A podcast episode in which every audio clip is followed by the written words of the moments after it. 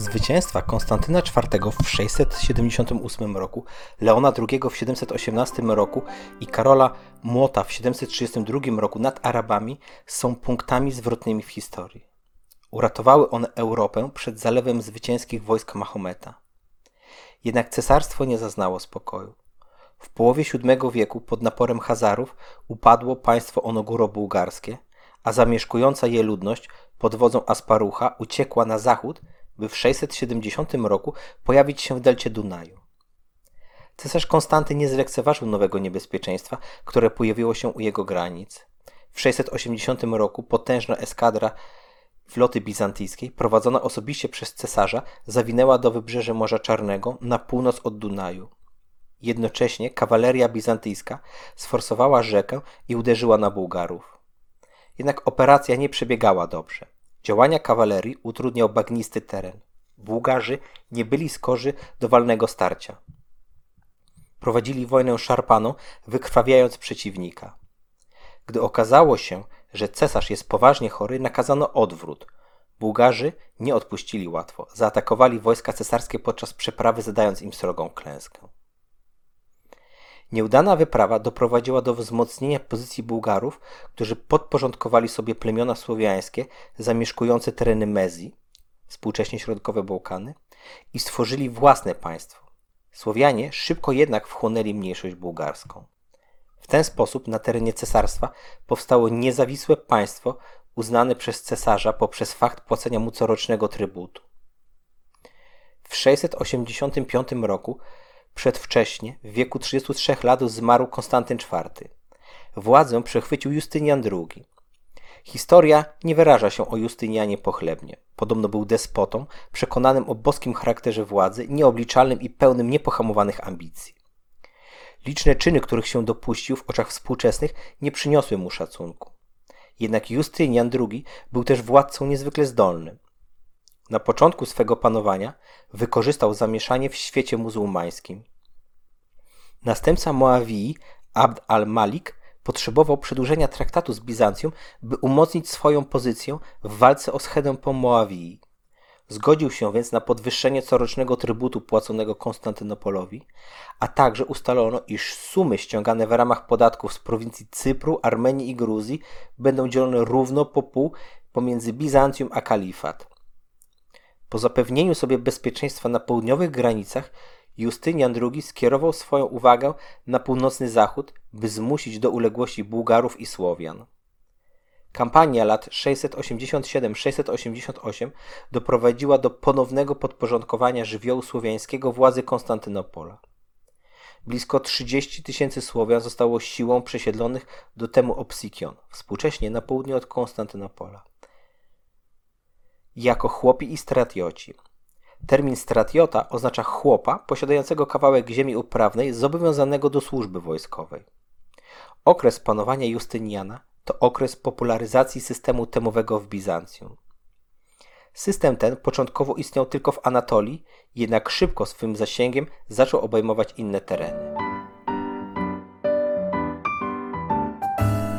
Zatrzymajmy się na chwilę przy systemie temowym. Ukształtował się on na przełomie VII i VIII wieku. Nazwę swą zawdzięcza Grece Tchema. Nazwa ta określa okręgi i armie w nich stacjonujące. Temy grupowały kilka prowincji. Około 730 roku uzyskały wytyczone granice. Już pół wieku później administracja i organizacja wojskowa zorganizowane były na bazie temowej. Pierwotne temy były jednak dość dużymi terytoriami. W miarę stabilizacji imperium i przywróceniu cesarskiej kontroli na, nad południowymi Bałkanami liczba temów wzrosła. Znaczny, znaczny wpływ na to miała, miało także pojawienie się licznych armii prowincjonalnych, które w związku z silną decentralizacją sił zbrojnych Bizancjum i rezygnacją z twardej obrony linii granicznych pojawiły się w krajobrazie armii wschodniorzymskich. Armie prowincjonalne był odpowiedzią na styl i sposób prowadzenia wojny przez ówczesnego największego wroga cesarstwa, to jest armię kalifatu.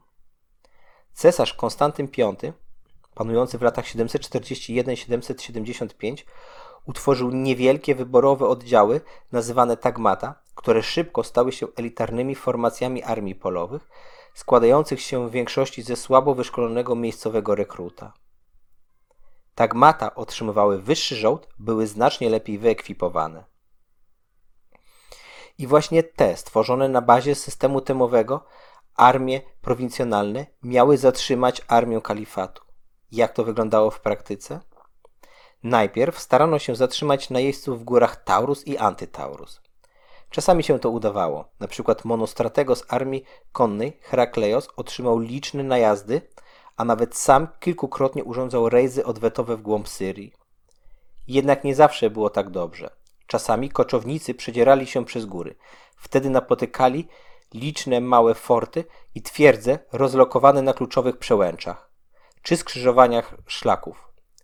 Ich zadaniem nie było zatrzymać przeciwnika, który zresztą nie tracił czasu na dobywanie tych fortów, lecz śledzenie i obserwacja ruchów wojsk i oczywiście bezustanne meldowanie o ich położeniu aż do czasu przybycia głównych sił. Ostatnim aspektem wspierającym organizacje temowe to klejzurarchie. Były to samodzielne nadgraniczne okręgi wojskowe. Pozostańmy jeszcze chwilę przy działaniach wojennych. Gdy wyobrażamy sobie armię kalifatu, która w przeciągu wieku opanowała pół znanego świata, wyobrażamy sobie licznych konnych wojowników albo napastników sunących do natarcia na wielbłądach. Nic bardziej mylnego. Armie muzułmańskie, które podbiły świat, były armiami pieszymi. Kawalerzyści, czy to na koniach czy wielbłądach, stanowili w niej fakt, znaczny element, wprowadzając nową jakość do pojęcia szybkości manewru. Jednak wciąż jej trzon to lekko uzbrojony piechur. Podobnie było w prowincjonalnej armii bizantyjskiej. Jej najwartościowszy element stanowiła armia konna, jednak jej podstawą był rzymski model piechura. Ciężko wskazać w ogóle na decydujący moment, w którym piechur odszedł do lamusa. Nic takiego się nie wydarzyło. Stopniowe i wolne dominowanie polabicy przez kawalerzystów nabiera rozpędu dopiero w przeciągu VIII wieku. Wielu badaczy wskazuje na upadek znaczenia piechoty w nawiązaniu do jej terytorialnego charakteru. Jakby miejscowy rekrut miał słynąć z braku dyscypliny i nadawać się jedynie do służby garnizonowej. Nic bardziej mylnego. Miejmy wciąż w pamięci, że piechota imperium to w większości stratioci, chłopi przypisani do ziemi w zamian za służbę wojskową, często pełnioną z pokolenia na pokolenie. Zaprawieni w licznych najazdach i granicznych bojach niczym kozacy w XVII-wiecznej Polsce. Nie wyobrażajmy ich sobie jako słabe uszy, którzy ciskają włócznię na ziemię na widok pędzącego na nich przeciwnika. Jeszcze kilka słów o organizacji armii prowincjonalnej. Składała się ona z trzech podstawowych elementów: Tourmani, Drugoi i Banda.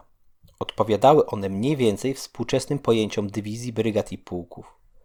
Turmani organizowała się na poziomie temu, jednak nie było to tak dokładnie przestrzegane. Zdarzały się sytuacje, gdy jeden tem wystawiał na czas konfliktu dwie, a nawet trzy turmy. Na czele turmy stał turmarches, który odpowiadał za bezpieczeństwo temu. Banda również organizowała się terytorialnie, choć oczywiście, oczywiście na znacznie mniejszą skalę niż turma. Drugoi natomiast była jednostką stricte taktyczną, bez żadnej konotacji z jednostką administracyjną, na której była formowana.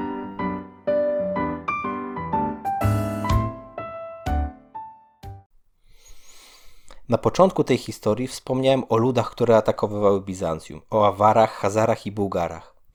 Zachodnioeuropejska historiografia widzi w nich dzikich stepowych najeźdźców, którzy łaknęli wyższej kultury Zachodu, ludy, które za garść koralików sprzedadzą złoty puchar.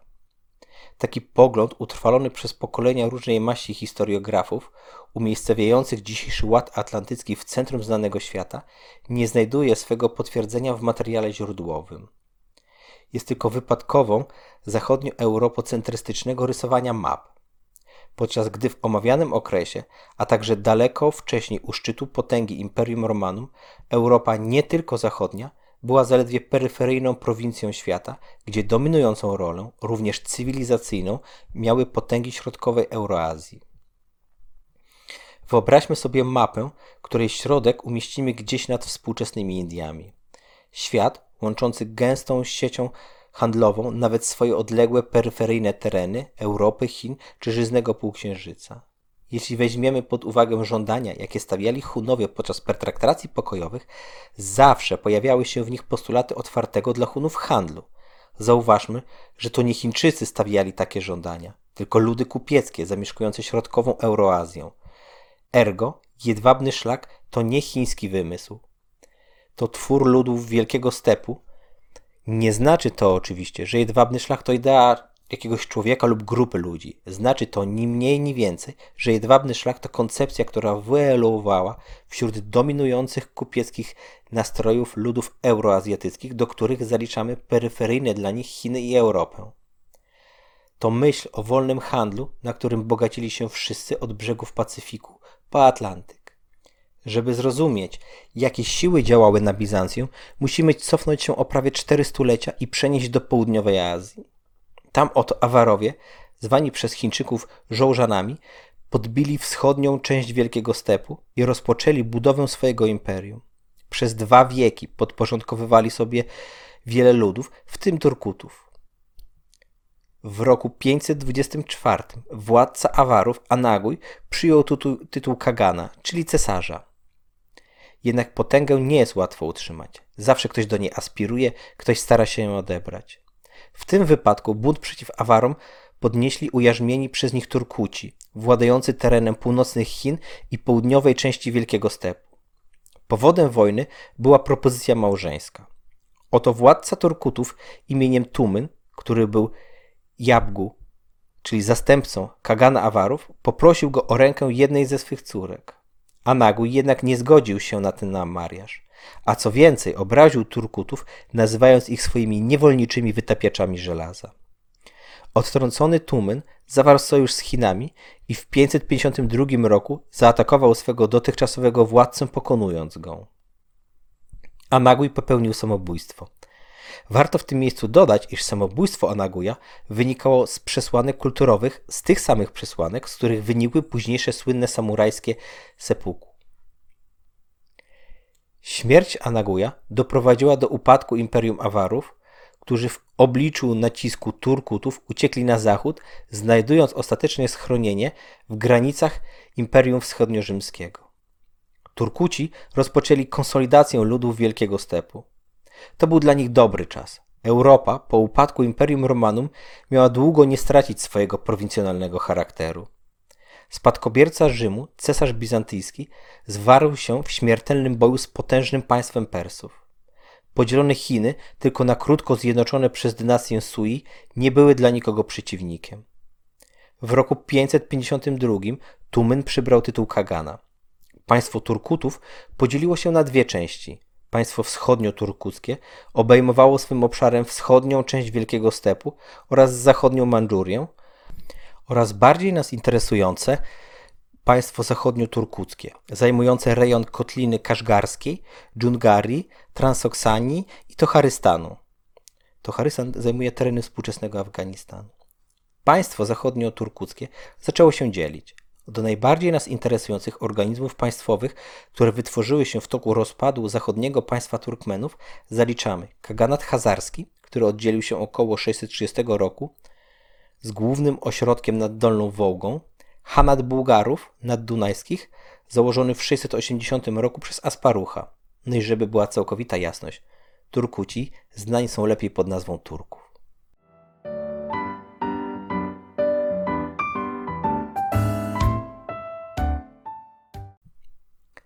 Liczne najazdy ludów na tereny wschodniego cesarstwa doprowadziły do upadku wielkich latyfundiów magnackich. Dziś trudno sobie wyobrazić, iż mogły one przetrwać w obliczu najazdu Germanów, Słowian, Bułgarów, Awarów. Ich miejsce zaczęli zajmować wolni chłopi i stratioci. I właśnie oni, ujęci w karby systemu temowego, doprowadzili do odrodzenia się potęgi cesarstwa w VII wieku. Taka polityka doprowadziła do gwałtownego oporu arystokracji, jawnie odsuniętej od władzy. Jednocześnie Justynian II nie znalazł oparcia w drobnym chłopstwie niezadowolonym z masowych przesiedleń, które choć dobre dla kondycji państwa, często były niezrozumiałe przez ogłos ludności. Pod koniec 695 roku w stolicy wybuchł bunt skierowany przeciwko biurokratom, a zwłaszcza sakeleriuszowi, czyli pracownikowi skarbowemu Stefanowi i Logotecie, Logoteta to tytuł odpowiadający randze współczesnego ministra Teodecie. Buntowi przewodziło stronnictwo błękitnych, które okrzyknęło cesarzem Leoncjusza, stratega nowo utworzonego temu Hellady. Stefana i Teodota zamordowano, Justynianowi II obcięto nos i zesłano do Hersonezu. Tak oto rozpoczął się upadek dynastii heraklejskiej. Leoncjuszowi nie było łatwo. Kraj pogrążał się w chaosie, wrogowie wykorzystali sytuację. Arabowie uderzyli na Afrykę i wkroczyli do Kartaginy. Cesarz usiłował ratować sytuację, wysyłając tam flotę, która zatrzymała marsz islamu. Jednak rok później, po otrzymaniu posiłków, muzułmanie przeszli do ofensywy, a Bizantyjczycy musieli ustąpić z Afryki. W wyniku tej klęski wybuchł bunt we flocie. Marynarze proklamowali cesarzem urzędnika temu Kybrytajon Apsymara, który przy wsparciu Stronnictwa Zielonych zajął stolicę i przyjął imię Tyberiusza II. Nowy cesarz pozbawił nosa swojego poprzednika i zesłał go do klasztoru. Obcięcie nosa było karą dyskwalifikującą do pełnienia funkcji publicznych. Osoby tak napiętnowane były skazane na życie na marginesie, jednak nie dla człowieka żelaznego charakteru, jakim był Justynian. Na wieść o upadku Leoncjusza zbiegł z niewoli i zdał się na opiekę Hagana Hazarów, który widząc w tym korzyść oddał Justynianowi za żonę swoją siostrę. Mariasz ten nie umknął uwagi urzędującego cesarza, który wysłał poselstwo do Hazarów z żądaniem wydania Justyniana, który jednak uciekł. Skierował on swe kroki ku wybrzeżom Morza Czarnego, gdzie nawiązał bliskie stosunki z Haganem bułgarskim Terwelem, zyskując jego poparcie. Dlatego w 705 roku pod Konstantynopolem stanęła potężna armia bułgarsko-słowiańska. Justynian nie szturmował silnych murów. Przy wsparciu sojuszników przedostał się do miasta, a jego pojawienie się przeraziło Tyberiusza, który zbiegł. W ten sposób Justynian, cesarz o obciętym nosie, wrócił na tron. Pogłębił on swoje relacje z Hazarami i Bułgarami, a swoich sojuszników obdarował. Jednak Justynian II skupił swoje siły na walce z przeciwnikami politycznymi, postępując przy tym okrutnie. Tyberiusz Apsymar i okaliczony Leoncjusz zostali straceni. Kalinik, patriarcha, który ukoronował Leoncjusza, został oślepiony. Miasto stało się areną masowych egzekucji. I tego było mało. Justynian nakazał wyprawę do Rawenny za nieprzychylną dla niego postawę mieszkańców. Miasto zostało obrabowane, a najdostojniejsi mieszkańcy zakuci w kajdany i przewiezieni do, Konstanty do Konstantynopola i straceni.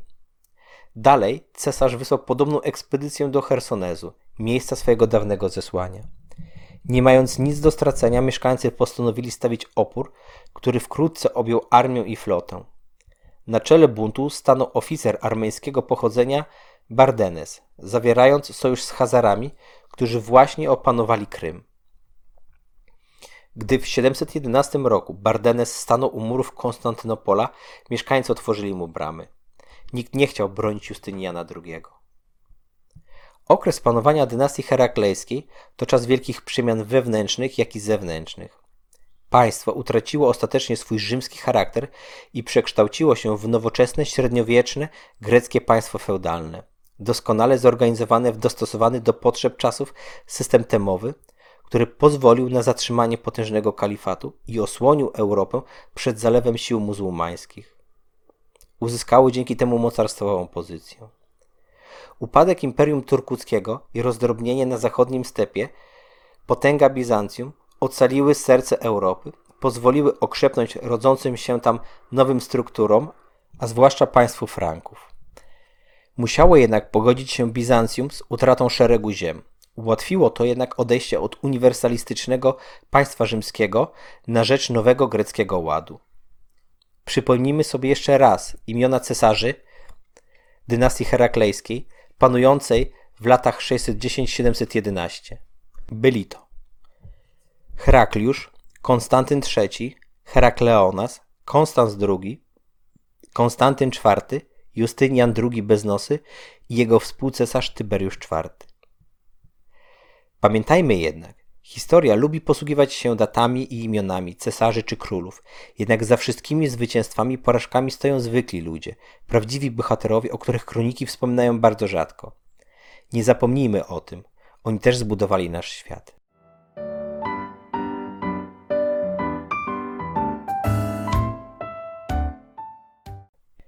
Zanim jednak przejdę do kolejnej dynastii, przenieśmy się w czasie do przodu, o około pół wieku – do okresu, który nazwano rewolucją połowy VIII wieku. Był to konglomerat wielkich zmian, które zaszły mniej więcej w tym samym czasie na terenie różnych krajów. Dlaczego miało to tak fundamentalne znaczenie? albowiem istnienie jedwabnego szlaku wiodącego przez zurbanizowane centrum Azji Środkowej uświadomiło zamieszkującym tam ludziom istnienie innych sił, potężnych mocarstw, konieczność ustosunkowania się do nich na skalę dotychczas niespotykaną. I współcześni zdawali sobie z tego sprawę.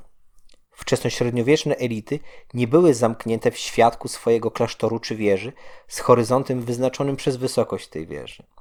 Prawda, elity te Siłą rzeczy interesowały się szczególnie sprawami bliskimi, ale nie były zawieszone w próżni. Nie istniały żadne wieki ciemne przaśnej zapomnianej Europy.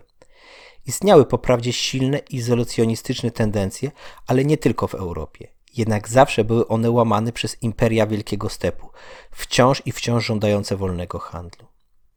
W 751 roku Pepin, zwany Krótkim, z dynastii Karolingów, obalił Hilderyka III, ostatniego króla Franków z dynastii Merowingów, zakładając nową, prężną dynastię na zachodzie Europy.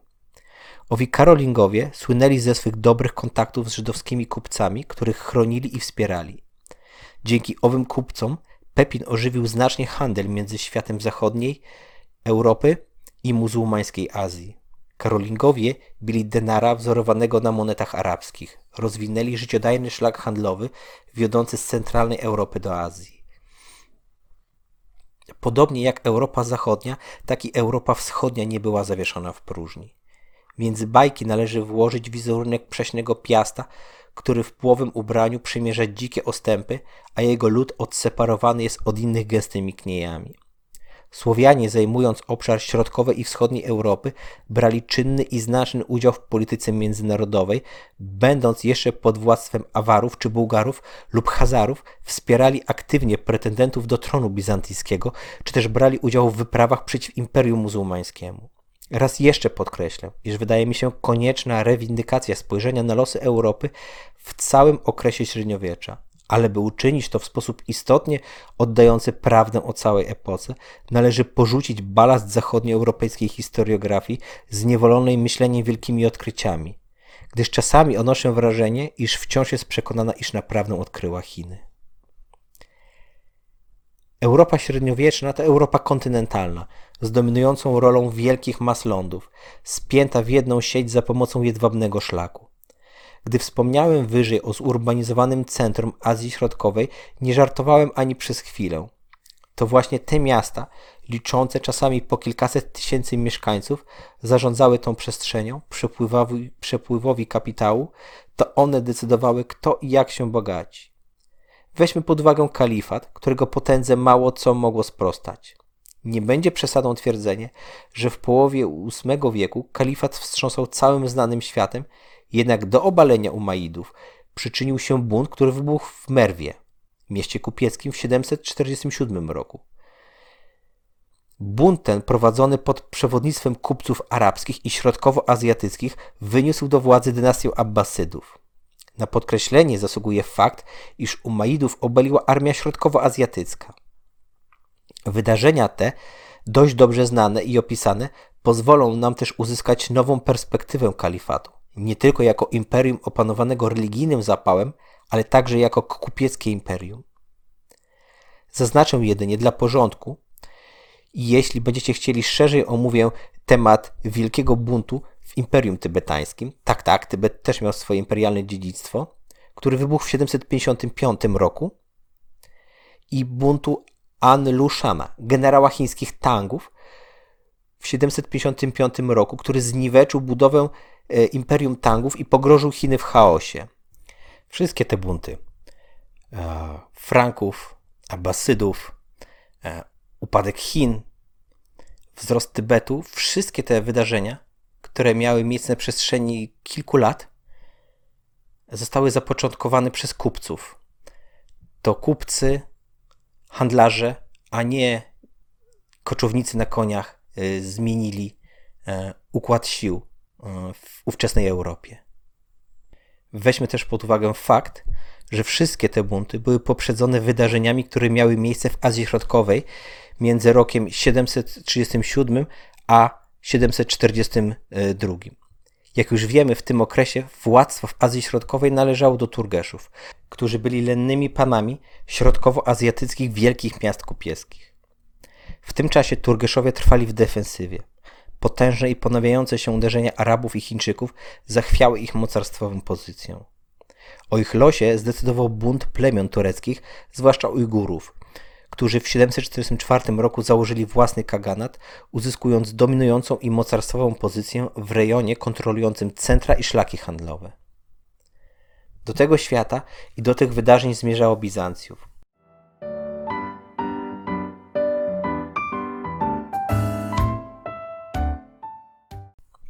Wydawać by się mogło, iż kres władzy Justyniana II to początek nowej, lepszej ery. Nic bardziej mylnego. W okresie od 711 do 717 roku cesarstwo przeżyło kilka wstrząsów, przewrotów i wojen domowych. Dopiero panowanie Leona III, lata 717-741, przyniosło względną stabilizację i pozwoliło na tyle skonsolidować siły, by dać opór potężnemu arabskiemu naciskowi. Leon III miał mało czasu. Gdy przechwycił władzę po swoich nieudolnych przeciwnikach, niebezpieczeństwo pukało do bram. I to dosłownie. Pół roku po przejęciu przez niego władzy, armia i flota kalifatu przybyła pod mury Konstantynopola. I tym razem, jak i poprzednio, rozgorzała zacięta walka. Szczęśliwie dla obrońców miasto było, można to powiedzieć bez przesady, najpotężniejszą twierdzą ówczesnego świata. Dodatkowo obrońcy dysponowali równie potężną bronią, ogniem greckim, za pomocą którego spalili flotę najeźdźców.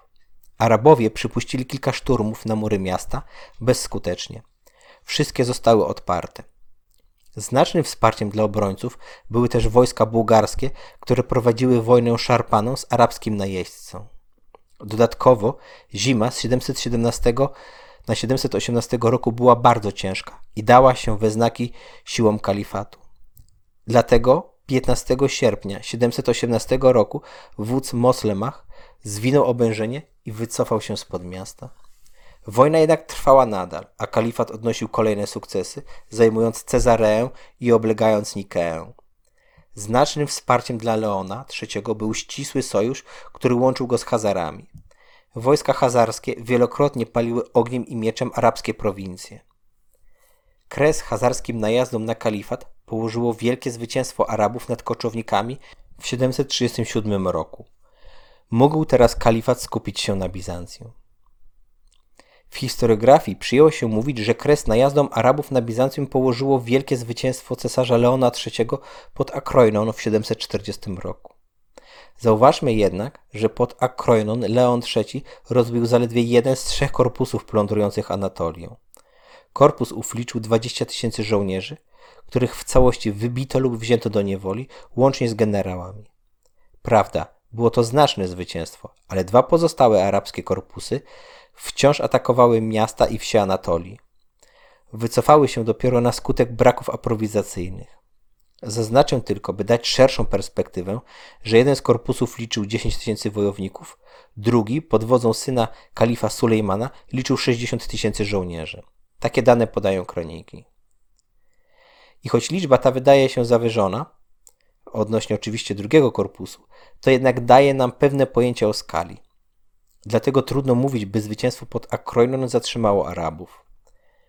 Względnego spokoju ze strony y, kalifatu należy szukać w kryzysie połowy VIII wieku, a zwłaszcza w rewolucji Abbasydów, rozciągnięciu sił kalifatu na wielu kierunkach.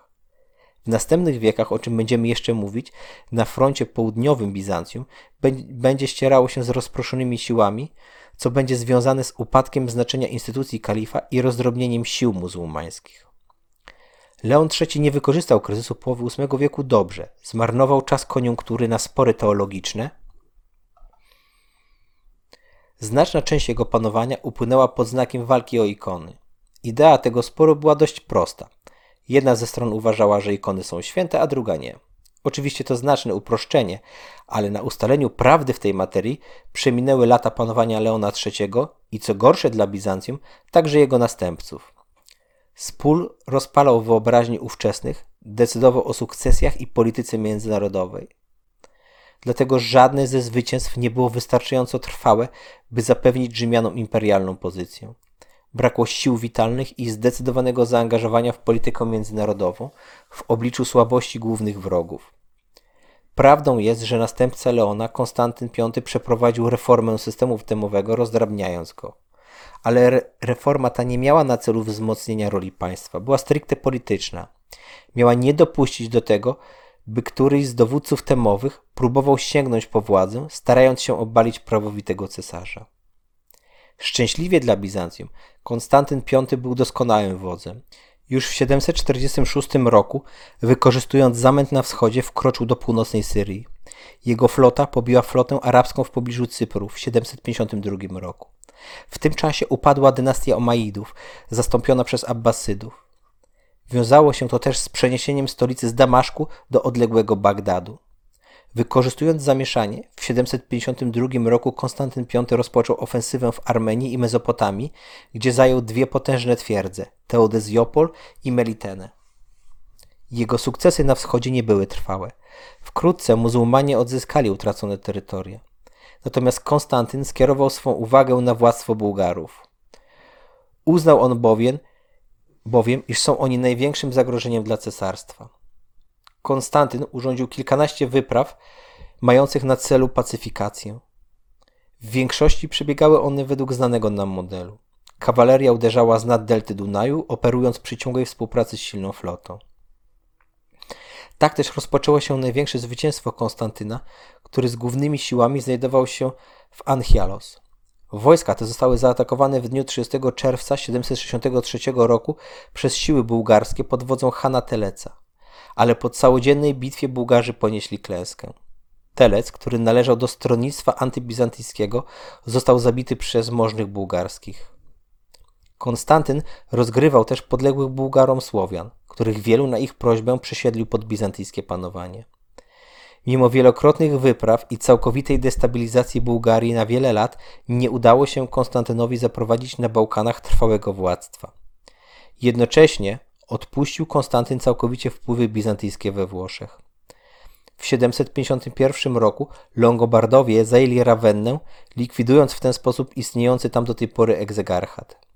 Dlaczego Konstanty nie pomógł Rzymowi, którego biskup zachowywał wobec niego względną lojalność? Czyżby chodziło o spór ikonoklastyczny? Tak czy tak, biskup Rzymu Stefan II wyprawił się za Alpy, gdzie spotkał się 6 stycznia 754 roku z królem Franków Pepinem, który wyparł Longobardów, a z ziem egzegarchatu utworzono państwo kościelne. A już pół wieku później, dzięki współpracy papieża i króla Franków na zachodzie, odrodziło się Cesarstwo Rzymskie. Do czasu, gdy na tronie zasiadał wódz przynajmniej dobry, sytuacja kraju nie była zła. Jednak po śmierci Konstantyna V władzę przejął Leon VI, którego krótkie rządy upłynęły na łagodzeniu sporu ikonoklastycznego. Po jego przedwczesnej śmierci władzę przechwyciła jego żona Irena, matka późniejszego cesarza Konstantyna VI. Jej rządy stoją pod znakiem całkowitego załagodzenia konfliktu w sprawie ikon i skupiają się na polityce wewnętrznej. Późniejsze lata panowania Ireny to jej konflikt z synem Konstantym, który rzucił się cieniem na cały okres ich panowania. To jest najpierw Ireny jako regentki, potem Konstantyna VI jako cesarza i ponownie Ireny jako pełnoprawnej cesarzowej po oślepieniu Konstantyna. Tymczasem wrogowie nie zasypiali gruszek w popiele. W Azji Środkowej okrzepła władza Ujgurów, którzy rozciągnęli swoje władztwo coraz to dalej. Młoda i prężna dynastia Abbasydów, mimo postępującego rozbicia dzielnicowego kalifatu, wciąż miała znaczne siły, które kierowała na Bizancjum. Na ataki te cesarstwo pogrążone w sporach ikonoklastycznych nie miało dość sił, by odpowiedzieć. Na zachodzie rosło w potęgę Imperium Franków i już naprawdę lata dzielą nas od proklamowania Cesarstwa Zachodniego. Niełatwa była też sytuacja na Bałkanach. Klęska, jaką poniósł Konstantyn VI w 792 pod Merkele ze strony koczowników zmusiła cesarskich do płacenia im corocznego trybutu. Podobnie musieli Bizantyjczycy opłacać się Arabom, którzy jednak mimo wszystko wciąż najeżdżali ich terytorium. Bizancjum dawno nie było w gorszym położeniu. Tym bardziej, gdy Karolingowie zajęli królestwo Awarów oraz ziemię Sasów i przejęli życiodajne lądowe szlaki handlowe wiodące do centralnej Euroazji. Przypomnijmy, tej Euroazji, gdzie władzę sprawowali ujgurscy kupcy. Tymczasem po drugiej stronie kontynentu Imperium Tybetu odzyskało dawną świetność. Lata walk pozwoliły na odbicie utraconych ziem, a nawet przejściową dominację nad Chinami. Zbliżamy się powoli do końca wykładu. A gdzie zmierza Europa? Mamy tę przewagę nad naszymi bohaterami, że wiemy. Historycy nazywają to załamaniem się wczesnośredniowiecznego ładu światowego.